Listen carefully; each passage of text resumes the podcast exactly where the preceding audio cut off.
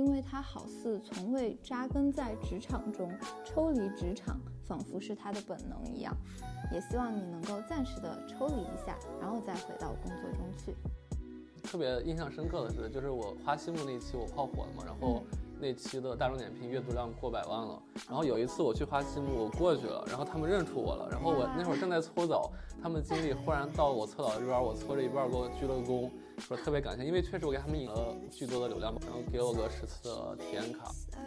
其实我们俩也算是尝试了很多副业的人。对，就副业，其实在我们的职业早期能够赚到钱是非常非常少的。如果想要快速积累到自己的第一桶金的话，还是要去找一份稍微高薪一点的工作。他做这些选择背后的底气是他在努力的学习。嗯，他他每个底下他都考了很多证，考了很多书，包括他其实也上学。嗯，其实他是用自己的自律来实现自己想做的事儿。然后他写出了一个很风轻云淡的感觉，这可能也是我觉得能造梦的一关键。大家好，欢迎收听《满地找钱》，我是本期节目的轮值主播依林妹妹。经济下行，赚钱越来越难了，是不是有很多人想放弃理想的职业，放弃任性的幻想，转而去寻找一份稳定或者是高薪的工作，在生存危机中忧心忡忡呢？其实不用。本期节目，我邀请来了一位特殊嘉宾，职业理想的播客主理人威尔王，他也是微信读书热榜《又是不想上班的一天》的作者，在书里给大家提供了许多非主流的人生路径，正如人生就是旷野一样，他想让大家看到寻求理想之余也能够赚钱的可能性。我看了《又是不想上班的一天》。发现很多人的选择其实颠覆了我对就业的传统认知，有跑到澳大利亚当农民的，有跑到生活压力比较小的东南亚去生活的，有被室友骗了三十万之后翻身当销冠的。他笔下的人物都不是那么的符合大流，不那么现实主义，不那么卷，但最后大家还是有了很不错的生活。那么我也想听一下威尔王的故事。能不能给大家自我介绍一下呢？嗯，大家好，我是威尔王，然后是职业理想的主理人，同时也是又是不想上班的一天的这本书的作者。那特别开心呢，能做客满地倒钱播客。对，然后。因为特别巧哈，就是我的播客和依林的播客是在同一天上线的，特别惭愧，此刻我们的粉丝仅仅只有满地找钱的一半。我也在不断的反思，然后也特别开心，今天能带着我们的新书做客满地找钱，来分享一下我们的故事。那分享之前的话，就按依林说的，我可能先说一下我自己的经历。好呀。就是我，我觉得其实对我个人而言的话，我一直是一个相对比较幸运的人，就是可能小时候做题的时候做选择题不会去。蒙题，然后选择准确率特别高，然后对，然后高考的时候有点点失利，但是依旧是压着线去考到了所谓的九八五二幺幺。然后对，毕业之后也到了大家可能羡慕的像微软、像腾讯工作了快十年。对，所以其实对我个人而言的话，我一直在一个所谓的我的梳理的轨道里前行，按照既有的家里或者说社会对我的期待，在升职加薪、做大项目或怎么样。对，但是工作之外的话，我一直是希望说是能找到一些所谓能跳脱出轨道，或者说让自己觉得有点不一样的事情。所以其实，呃，我有很多的副业啊，也不是副业，其实都不赚钱。就我跟一零七之前也说了，就是录这期我一定不要标榜我是能赚钱的人。对，就是比如我是探店博主，然后我泡澡领域的话，北京比如大家去大众点评搜曲水兰亭，对吧？搜花西木，然后推脸的视频都是我。对，包括我是夜市博主，就是你去大众点评或者小红书搜七九八的夜市最火的那条也是我。呃，另外的话，我可能也是个吃面博主，我曾经坚持每天吃面吃了五百天。对对对对对。然后包括说是我也去做播客，做小红书，嗯，然后包括我也是个虎扑的什么过亿阅读量的一个那个文章的撰写者吧。对，所以其实我觉得我一直在很瞎折腾很多事情，虽然这些事情并没有给我带来所谓的经济收入，但可能我就是一直在。轨道上前行的同时，去瞎折腾一些很多事情，认识很多奇奇怪怪的朋友，不断满足自己作为内我的一些精神能量的补充，然后一直活到了今年的三十岁吧，也特别幸运被微信读书发现我们的播客，然后将我们的播客里的故事写成了新书，然后分享给了大家。对，谢谢。嗯。我觉得刚才听你讲这一段的时候，特别的感慨，因为就是能够感觉到你一边在平衡自己人生的主线的同时，也去做了很多可能性的探索。对，其实你刚刚提到那个，呃，夜市博主，我好像当时就是刷到了一条你的视频，然后就约了我的朋友一起去七九八。然后我记得你是不是还有发过一个泡泡玛特城市乐园？嗯，对，泡泡玛特的市场总监邀请我去的，然后。那期的所有的人物全念错了，因为我没有一个人物是之前认识的，对，就之前没有买过，买过，但是我只认识 Molly，所以，但是我又把 Molly 和另一个人物认错了，包括 Demo，呃，就是就反正真的现场我录完之后回去发到视频号，视频上虽然火了，但底下人都在评论说你真是厉害啊，没有一个念对，我都蛮好玩的，我觉得那次经历，对，嗯。那我也刚听到你说，就是你没有把这些你的副业、你的斜杠，比如说坚持吃面什么的，当做一个创收的一件事情。那你有没有从中就赚到一些什么呢？不从钱的层面来说，呃，首先从钱的层面，当然也会赚到一些什么。就比如说是我去泡澡，然后泡火了，然后特别印象深刻的是，就是我花西木那期我泡火了嘛，然后那期的大众点评阅读量过百万了。然后有一次我去花西木，我过去了，然后他们认出我了。然后我那会儿正在搓澡，他们经理忽然到我搓澡这边，我搓着一半给我鞠了个躬，说特别感谢，因为确实我给他们引引流引了巨多的流量，包括他们当时有段时间一直在热搜榜前几，然后给我个十次的体验卡，所以也不是说是没有收入，我我其实是有些小恩小惠。但是我我其实我一直没有所谓的针对副业的很目标性的收入，因为我我个人就从小家庭教育吧，一直说的是我们家里一直教育我们是不要太有钱，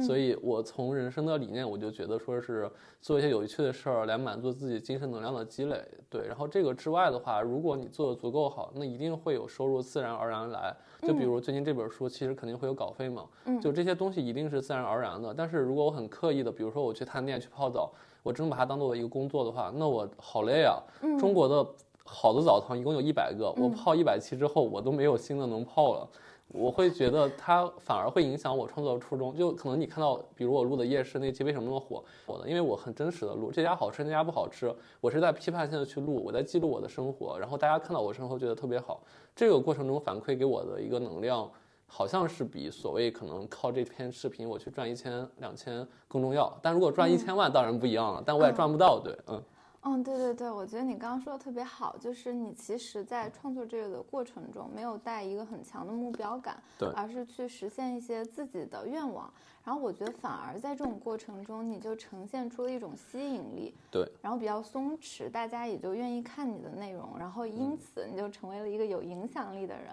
对。就其实刚你说到这块儿，我特别想说，因为我刚好在最近几天也结了婚。我那天和我老婆在聊这件事儿，就是她会觉得，就是很多人他特别想出名儿，或者说特别想认识很多高阶级的人，会很刻意的加人微信。但他发现我好像从来不刻意加一些人的微信。当然，我身边有很多大家很羡慕的一些高级别的朋友。他那天跟我说说你你这一辈子估计你到最后也不一定赚大钱，但是你可能会认识很多别人羡慕不来的朋友，然后可能你这样做自己就不错。我那天我听完他那句话时候，我有点感动，因为我觉得正常女生会对男生是有一些需求的，但是他能看到你的闪光点，知道其实你内心里一直坚持的东西。对，所以这可能也是我觉得带给我能量最大的东西，就是我这些朋友他对我的认可。就比如说你刚刚说到我的播客，或者我那些朋友，他我录完播客之后，他说的某句话，或者我说的某句话，给大家形成一个很好的化学反应。我觉得这件事可能比我们靠这段人脉关系去赚很多钱要来的大得多。对嗯，对对对，而且我觉得其实你是把自己的影响力一直在积累的，到时候变现的时候就不是一开始变的那一些线。那 那是。可能吧，对，嗯，毕竟能够坚持吃五百多天面的人不多。为什么要吃面？是因为那年抖音特别火的是很多人做全网挑战，然后有个人在全网挑战吃火锅，然后那时候我正在看他吃火锅的同时，我正在康师傅吃面，然后我低头一看面，哎，要不挑战个吃面吧？然后那天是没刮胡须，然后没洗头发，特别乱，然后就开始吃面。然后第二天继续吃，然后我当时不是叫共饮此面嘛，就每次我会和很多人一块儿吃，然后大家一块儿说共饮此面，我觉得特别开心，然后就吃到了二十期吧，然后抖音给我推流了，粉丝也涨到了一万，然后就每天抖音上会有几十个上百个人底下跟你一起评论共饮此面，就你知道很好玩儿，嗯，然后好玩的同时你就停不下来了，嗯，因为这件事成本也不高嘛，就每天总得吃饭，对。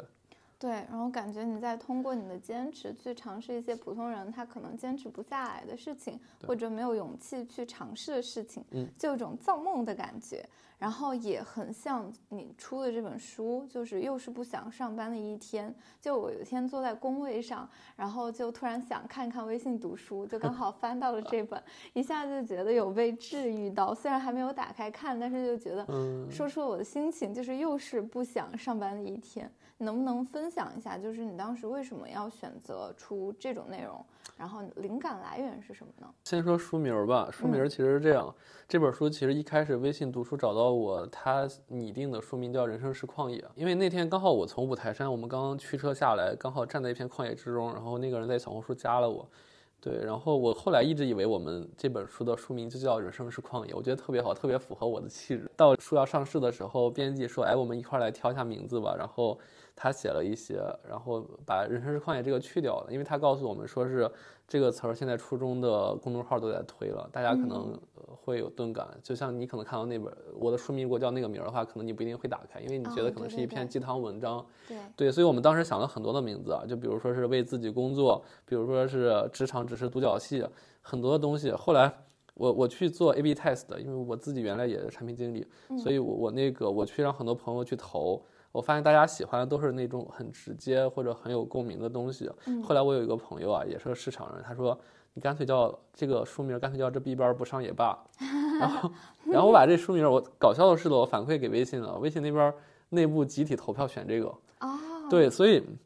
这个书其实一开始是要年底上的，所以当时这个书名包括书皮都已经做好了。然后如果叫这名的话，我相信你可能更有共鸣，因为这个会 带有更抗争的情绪感。是的。后后来其实摁住了，就是我觉得这个书名会导致我可能以后找不到工作，太冲了。然后刚好书又延期上了一个月，然后我就跟编辑商量，我说要不温和一些。同时又征集了一遍名字，然后后来我一个情感作家吧，就刚刚你说为什么都会有共鸣，因为我找到一个情感书的畅销书的作家。他说：“你要不你要不叫又是不想上班一天？我觉得这句话就是现在很多人随口就会说的一句话，嗯，对吧？就每天起床你都不想上班，但是其实内核我们在讲的说不是不想上班，而是说是不想上我不愿意上的班，嗯，对，所以所以当时一听这句话，就你说的，他可能有治愈感，而不是像这逼班不上也罢的冲突感，嗯，所以我们觉得哎，相对可能还好，能介于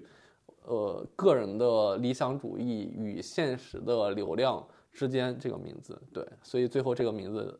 由此而来。嗯，是的，是的，而且我觉得翻开这本书吧，它让我看到的不是那种我不得不要上班，对，但是我非常讨厌上班的这种拧巴，而是让我看到了我一直在努力，一直在尝试，然后最终靠做我喜欢的事情实现了一个还不错的生活。那我们来举一下，就是你觉得这本书里面。印象比较深刻的一个例子是什么呢？能否展开讲一下？对，其实其实刚刚你也说了，就这本书，你看到每个人他其实不太想赚钱，然后又所谓的我们内部所谓叫不务正业，但又活得不错。嗯嗯，对，所所以其实我我我蛮治愈的点就是在于说我这些朋友他们在我当时职场比较低迷的时候，因为跟他们聊这些故事，在这些理想聊的同时，他们其实带给了我一些很强的能量，就是这些能量是我跟他们聊的过程中。我自己又记录写下来之后产生的，所以你一定要举一个例子的话，我我就不举那些特别极端，比如刚刚你说务农的，比如说你说亏三十万的，我觉得那些极端的例子是特别亢奋，嗯，但是大家可能不会有长期的共鸣，因为你你不你大部分人也没有去被骗过三十万，对对对。对，但我举个例子吧，其实就是书的第一章的我的学姐云肯肯她的故事。嗯，对我为啥对他印象深刻，是因为我的学姐，她她此刻就在我们这个，她当时就是我们这个会议室的负责人，对，当年对，当当时我我校招来的时候认识了她，就是她她为什么让我觉得特别深刻，是因为她比我大得有八岁，比你大相当于，对，得有十七八十五六岁了，但是你知道她的精神状态，你现在和她聊天，她仍然是一个十七岁的状态。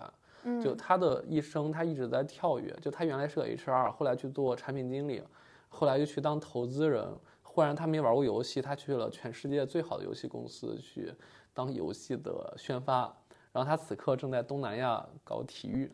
在对菲律宾，就是你可以看他人生轨迹。就是我书里也很多人会说的，说他不缺钱或者中产阶级，但其实你知道吗？他大部分时间是不跟家里要钱的。嗯，对嗯他为什么那么洒脱？就几点，一是说可能他没结婚，然后他也没有房贷的压力，嗯对他也没没没买房嘛。对，另一块儿的话是因为他的心态，呃，有一个小的例子，他的心态是怎么样的？他在那个菲律宾的那个马尼拉，就有一天他去了一个就是墓地，这个墓地的话是有很多的无字碑，无字碑，然后很多无字碑上有写叫 unknown，就是不为人所知。就是他当时看到这个的时候，他哭了，他觉得他的人生就是 unknown，他希望是他潇潇洒洒的活完一辈子之后，他的碑上都不要立自己的任何名字或任何的事迹，就这样消失。所以，因为他这样的一个心态，导致了他做每件事儿的决策一定是说我下一件事儿能不能顺我的心意，或者说让我探索一些我内心当时特别想探索的东西，不管是当时去做游戏，还是说当时去文娱做投资人，还是说现在去菲律宾做体育，是他那一刻他觉得他想挖掘的事情。嗯，对，所所以你说让我，我觉得他给我的印象深刻在于说是他这个人传达的这种的精神能量，会让人觉得特别的治愈。然后你看完之后，你去想象他的心境，我觉得其实因为你刚毕业嘛，如果你工作再工作几年之后，你会觉得这样的一个心境的体验会让你消耗掉，呃不是抵消掉很多的你的精神内耗。对，嗯嗯，对，而且我感觉它其实每一个关键选择跨度都很大，从 HR 到产品经理，然后又做游戏，又换一个国家。对，所以这个其实背后很多人也在书里有反对意见，说觉得可能就是嗯他有钱，或者说背后有人。但我想说，他做这些选择背后的底气是他在努力的学习，嗯他他每个底下他都考了很多证，考了很多书，包括他其实也上学。嗯其实他是用自己的自律来实现自己想做的事儿，然后他写出了一个很风轻云淡的感觉，这可能也是我觉得能造梦的一关键。对，嗯就所谓我给他描写就叫做自由且持续自由。对。那刚刚讲了你的学姐这个印象比较深刻的例子之嗯外，呃，我觉得她其实相对普通人来说还是更加勇敢的。嗯嗯。嗯，有你有没有一些能够让普通人更感到共鸣，就一些更微小的勇敢这样的例子呢？哦，那我还是举那个极端例子吧，就是其实嗯大家可能看到有一篇文章是三十万那个事儿嘛，嗯对，就是小坦。当然，我刚刚说了，不是每个人都可以亏三十万的，但每个人其实尤其在最近的股市或者说一些情况下，还是可以亏好几万的。对，所以其实大家会有共鸣的是在于说，当小坦亏了这么多钱之后，他一没跟家里去要钱，二他没去告诉身边的人，三他没去借别人钱去还这笔钱。他当时做的一件事儿是说，那我去当销售，嗯，然后 OK，我去计算一下我多少时间能把这笔钱去还回，因为他当时借的是信用卡，嗯，对，所以这件事儿去激励了他一个求胜欲，然后他参加加入了一家创业公司，他从一家五百强加入了一家创业公司，嗯，去做做销售，然后很冒险的在销售的过程中赚钱。他本来以为他三年间还还掉这笔钱，最后他花了一年半的时间把这个钱还掉了。哇，对，然后他还完之后，他发现他销售能力很好，然后他又当时恰巧加入创业公司是做云计算，然后云计算在那年忽然爆发了，然后再后来他又加入了我的前司，就是中国市值第一的那家公司，对，然后他就这么翻身又翻身，最后我跟他相遇的时候，我俩是最初的时候都是某家公司管培生，嗯然后后来他其实经历很多低迷，再相遇的时候，他的职级、他的工资甚至可能比我还高。那我觉得其实可能很多人有共鸣的地方，我觉得其实如果这个例子的话，我觉得小坦给大家的一个启示是说，其实，在你最低谷的时候，你退无可退的时候，反而你是最洒脱了，因为你做任何事儿都不可能再低了，你就放开去做，然后那时候你也是最有勇气且最有能量的时候，然后那时候去满地找钱吧，可能钱就来了，对吧？对对对，确啊确实就是那个时候，你真的会满地找钱，然后看到什么机会，就会觉得这个是一个可以一试的。对，而且小坦其实那篇文章里，他给大家教了一个底儿，是说，就是很多人这时候急的时候可能会做一些冒险或者不法的事儿，但是大家其实有个底线是说，你这时候不要乱投资。当一个事儿的收益回报率超过百分之十的时候，你就不要碰它了。这时候，因为它的风险会巨大，就是迟早会赔的。嗯有道理啊，嗯，看看 A 股，那那别看了吧。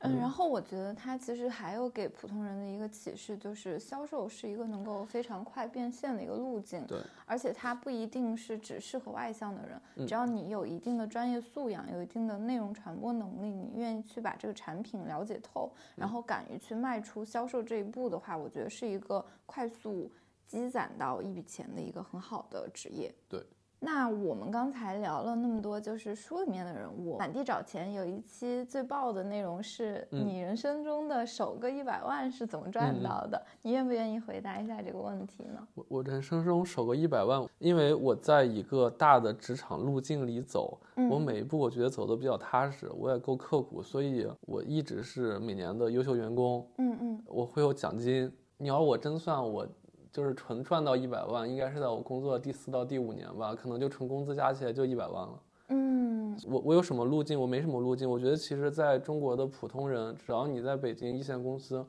然后足够努力的去工作，在过去的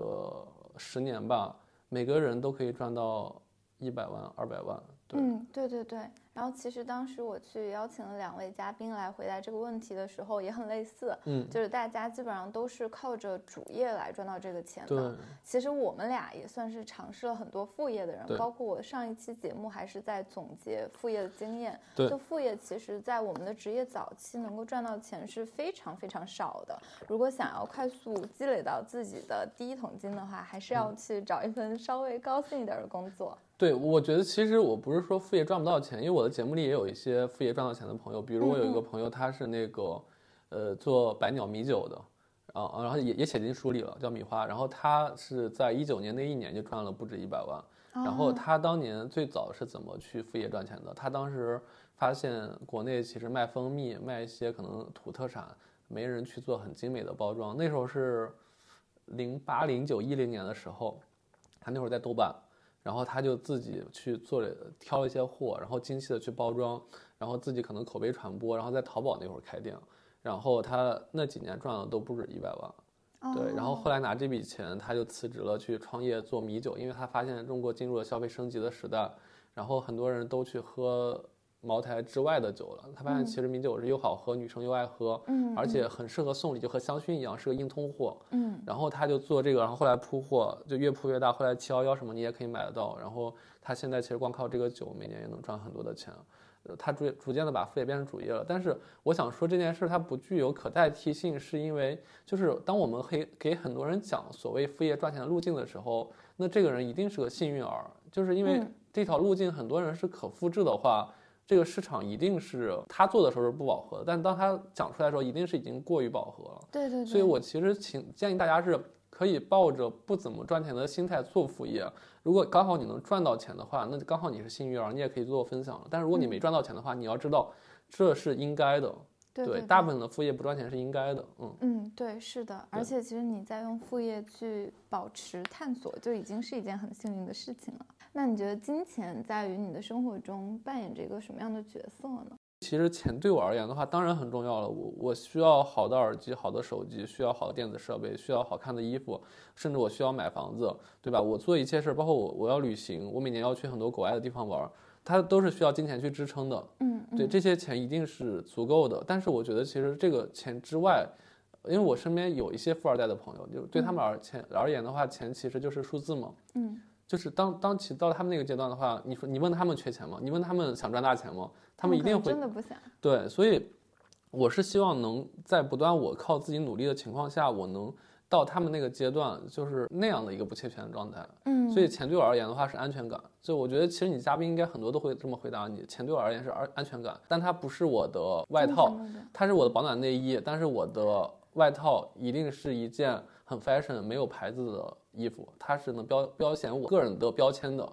对，啊，嗯。明白了，你这个比喻真的很贴切，它 是你的保暖内衣。，对，它可以让我去保持很好的生活，但是我要给别人看到的一定是我外面那件我自己缝织出的那条那件衣服。对，嗯，对，而且如果真的是为了赚钱而赚钱，就没有意思了。嗯，也也也有意思了，我觉得，因为很多人真的缺钱的时候，你就是该赚钱了。对对，只能说是我个人而言，我也不具有共同代表性，不然有很多人说我特别的 卡了，对吧？嗯。赚钱和生活两件事儿会旗鼓相当。嗯嗯，对，嗯所以我会对外表现的我不缺钱，但是你要真的标榜我不缺钱，哇，那这件事儿可帽子太大了，那得是多有钱才不缺钱？嗯，嗯，有道理，有道理。嗯，那能不能再展开讲一下，就是你的副业？就比如说，咱们从小红书开始吧。我有看到你的小红书上尝试过非常非常多的方向，就都在你的 威尔王这号嘛。就是你有去做过，如你所说，你靠着做汤泉的评测，嗯然后嗯拿到了十次泡汤泉的体验卡。对然后还有像泡泡玛特乐园的体验，然后我还有那个吃面，然后包括你去领证，你也去写了一个很详细的 SOP。我觉得就是，其实你把生活的颗粒度拆得特别细，每一件事情都能总结出一些经验。然后你觉得就是这么多方向里面，你有没有发现一个就比较适合自己去长期去做的一个方向？哎，我先采访你一下，你是之前真看到我我的小红书，而不是最近是吧？哦、我是之前看到你领证的那个视频，自然刷到的哈。对对对对，而且同一天也听到了你领证的播客，就真的是太巧了。好吧，是是这样，就是其实这件事儿挺困扰我的，就是在于嗯嗯说，我其实最早我的所有的网名是叫独孤求面，呃独孤求命，对 独孤求面，哦，就面吃面，对，因为那会儿一直在吃面，嗯对，然后后来吃了很多很长时间，其实因为因为要做吃面视频，导致我就不拍其他的，不然就你也懂的，就你做一个内容一定是要锤的去做，嗯对，然后就特别困惑，然后后来我发现太单一了，后来我又去泡澡，嗯，然后后来泡澡，然后夜市，我就把我的名儿改叫探店的威尔王，对，爱探店的威尔王，然后后来我发现它没有我个人的价值，就是嗯谁都可以探。然后后来我就觉得，哎，是不是自己擅长的是职场领域？因为毕竟我在领英待了那么多年，嗯所以后来我就去做一些职场的教程，甚至我还做了一些游戏电竞的教程，因为我在这个行业。然后，然后我就发现，哎，好像也没有什么人屌我。然后这时候这个号已经变得特别杂了，嗯对，特别杂。之后后来又做播客，那这个播客我有细训教训，专门做职场，也不做别的东西。所以你要问我说是我对自己定义为什么那么杂？我觉得那么杂原因在说，我可能已经放弃我短视频的方向了，因为我觉得我一直在限制自己，或一直想火。就刚刚我一开始说的，一直想火，限制在某个方向的话，我我创作的时候我的动力没了，嗯所以我就无所谓了，这个号该多大啊，我就顺其自然吧。但我想发啥就发啥了。那另一方面的话，我现在回过头，我在今年年底的时候给自己做了一个很详细的个人定位，我把我得到的所有的荣誉，包括我副业做的一些成就，以及说是我人生的一些优势列出来。我最后就对自己的个人定义，我觉得未来我要做的话，还是一个偏职场类型的博主，但我一定不是一个职场专家。嗯对我“职场专家”这四个字儿，该是多牛的人才能去得到呀？就比如我的我的导师啊，就是领英当时中国区的市场老大 Billy，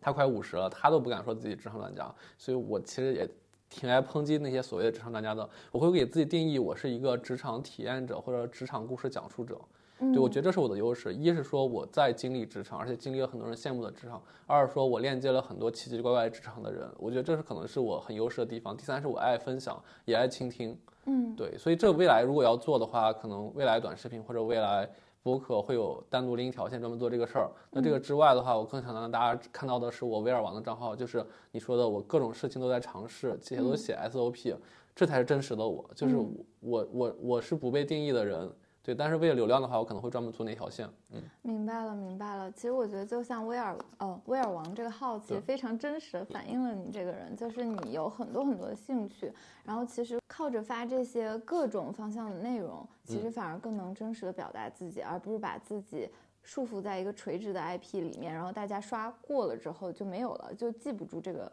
人是谁了。对，我想我挺想火的，说实话，就是毕竟火了之后，大家可以不被大厂束缚了。对，因为你有嗯。资本了，但是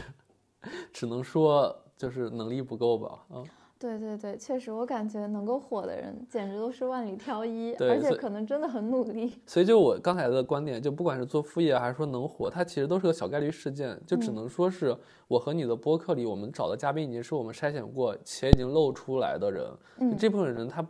他不是说你都能成为这样的人。我只是觉得大家学习他们的同时，一定要放平心态，就是像我一样的这样一两千粉丝的小红书博主，才是这个世界参差世界的大多数。哎，那你刚刚也有提到，就是说你有专门去做过一件事情，列举自己取得的成就，还有一些收获嘛？能不能挑一两个你觉得比较想？分享给听众朋友们的来说一下呢？我去列举了几个维度，第一个维度叫做我人生的关键时刻，嗯，就是这些关键时刻有几个，第一个叫做职业理想的主理人，杠作家，第二是市场广告的幸存者，第三个的话是学生时代的创业者，然后拥有国外的背景，然后第四个叫做。拥抱时代的多垂类的创作者，就我希望要形成的我个人的标签是，我希望我是一个具有敦实、深刻、有技术壁垒、有趣的一个个人。嗯，然后第二是，我希望我是一个具有个人自由度、不依赖大公司、大机器运转，也能实现稳定现金流的个人。第三个，我希望我是一个受人尊敬、能拥有压倒性正面评价、做长期有价值事情的好人。对，所以所以其实基于上面的东西和个人愿景之后，我去总结了一下，我一定是一个怎么样的人？一个偏内容创作，或者说偏用我做的事情去感染别人的人。对，那这些事情的话，又很脱离不开我的主业的职场和我副业的创造职场的东西。所以我对我的个人的未来人设优先级，第一是我是一个职场的主理人。那第二个话，我写的叫年少有 will，就是我的英文名 will。就是我希望是别人看到我是永远年轻的，我是懂年轻人的，拥抱着时代的热爱的，保持少年感输出的。那第三个的话，我希望可能能能塑造一个新青年的模板，就因为我可能拥有很多人想起的那些东西，比如我在国内外的 top 一的公司待过，就比如说我连续创业，比如说我用自己的活法重新定义了我的职场路径。我希望我能去创造一个别人没走过的一个青年的模板。对，所以这个之后的话，我最后对自己的定义可能是。从国内外 top 一公司走出，连续创业到连续创造的职场新青年模板，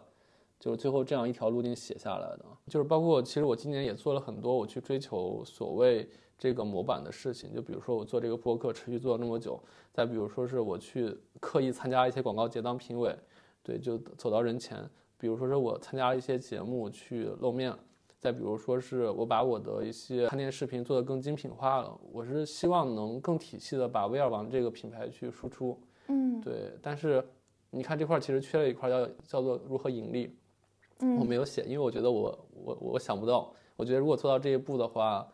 应该也有赚钱的能力了，对。嗯，我觉得当威尔王这个品牌已经变变得非常大的时候，可能就可以直接变现，都不需要去思考模式了。对对，所以所以还是我一开始表达的，就是先做好自己，钱自然而然会来。嗯嗯，对对对。然后我觉得其实你刚提到一个点，我觉得是很。准确的，就是你说你希望自己是一个了解年轻人，然后一直有少年感的人。嗯，其实我今天在见你之前，我紧急性的再恶补了一下你的小红书上所有内容，然后发现你是九三年的嘛。对。然后其实我是有一点意外的，因为刷到你那个领证的视频，包括看到你发了很多内容的时候，我以为你跟我同龄，就九八或者是 甚至是零零后。嗯。结果没有想到，就是已经有这么多。的工作经验，那我再想问一个标签化的问题，就是你是不是 ENFP 啊？我 ENTJ。哦，没想到。对，领导者，嗯，领导者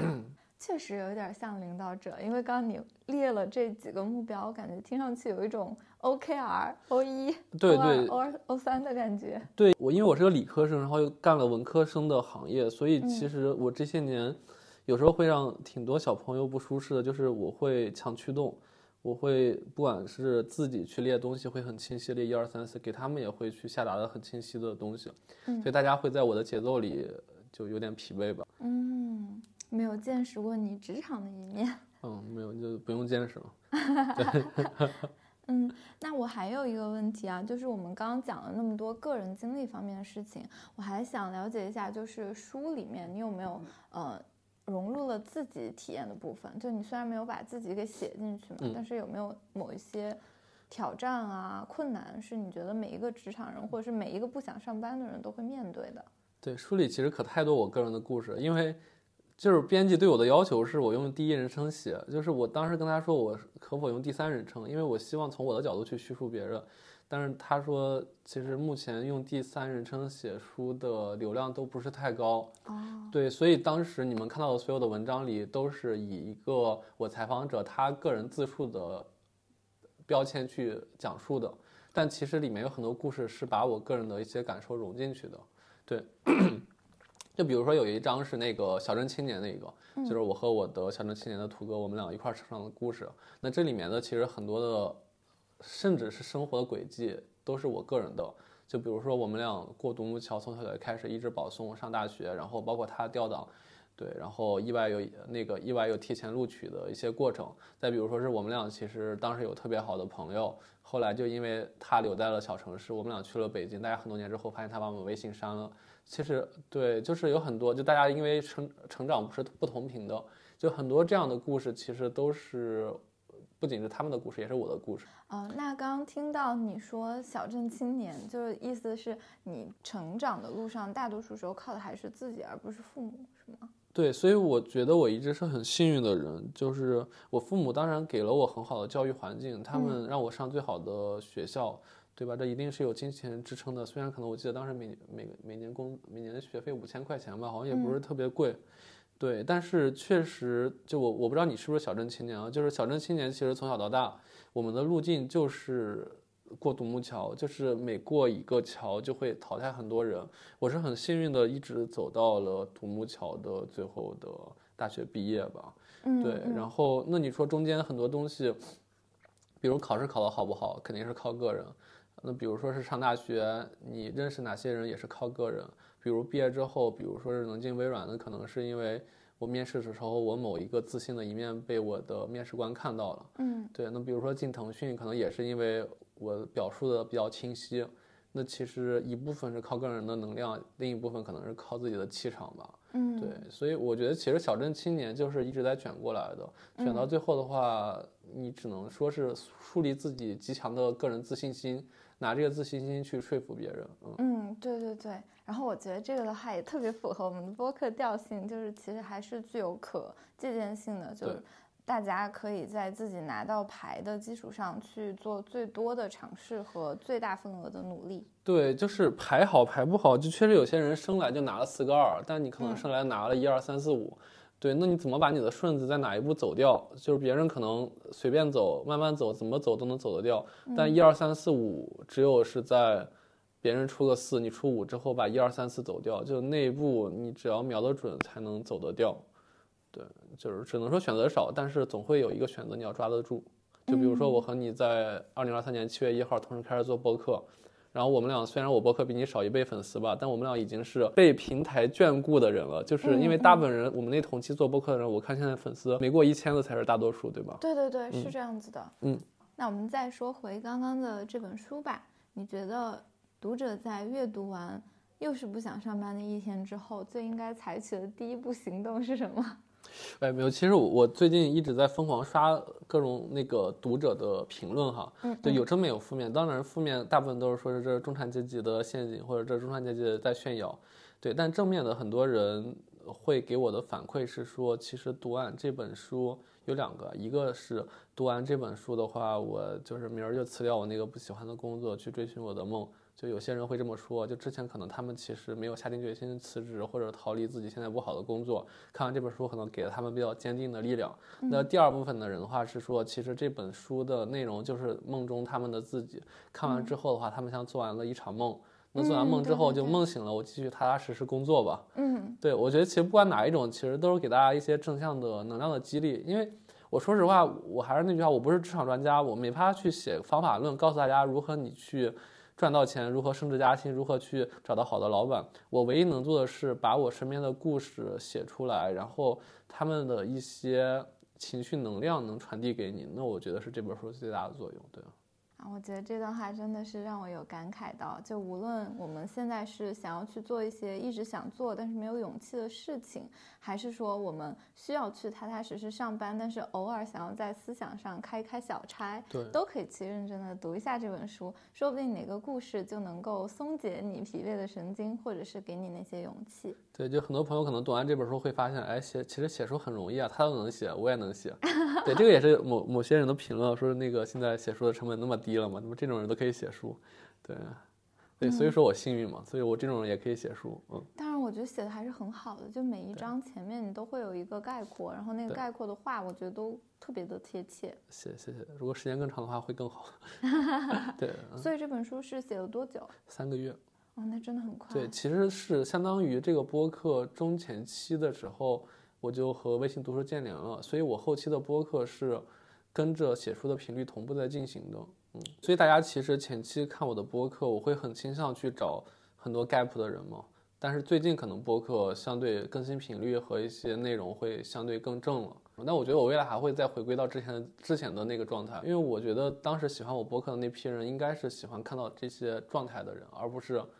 喜欢就是看我议论社会时事的人，对，嗯，明白明白。总之，我们都需要在工位上做一会儿梦。对，好啦，那本期节目我想要问威尔王的问题也问的差不多了，大家也可以去看一下。又是不想上班的一天，嗯，我也给大家分享一句书里面的话，也是很戳中我。如果你现在刚好坐在工位上，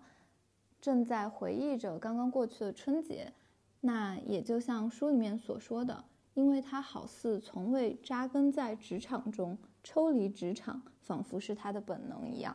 也希望你能够暂时的抽离一下，然后再回到工作中去。那今天的节目就到这里啦，拜拜，拜拜。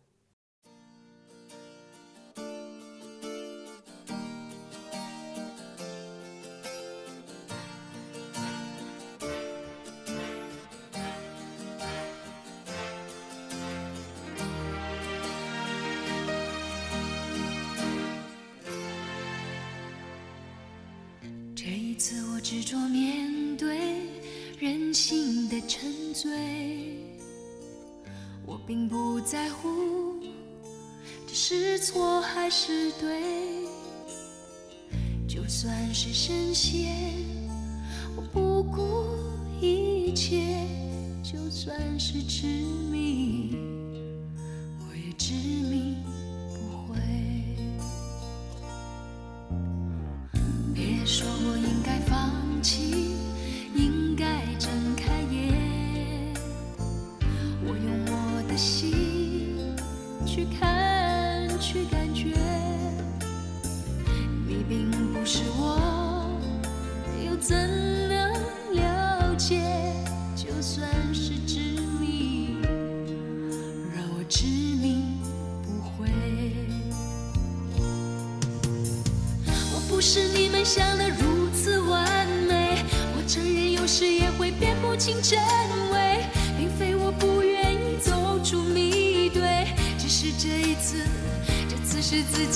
不是谁。要我用谁的心去体会，真真切切的感受周围，就算痛苦，就算是泪，也是属于我的伤悲。我还能用谁的心去体会，真真切切的感受周围？就算疲倦，就算是累，也只能执迷而不会。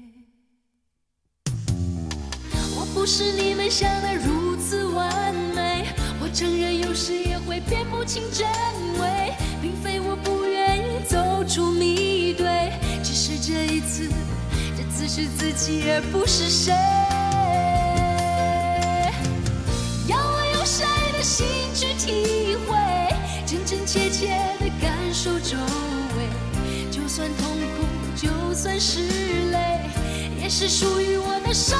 悲。我还能用谁的心去体会，真真切切的感受周围，就算疲倦，就算是累，也只能执迷而不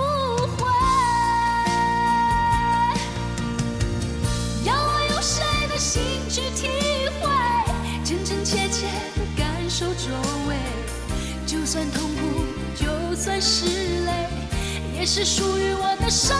悲。我还能用谁的心去体会，真真切切的感受周围，就算疲倦，就算是累，也只能执迷。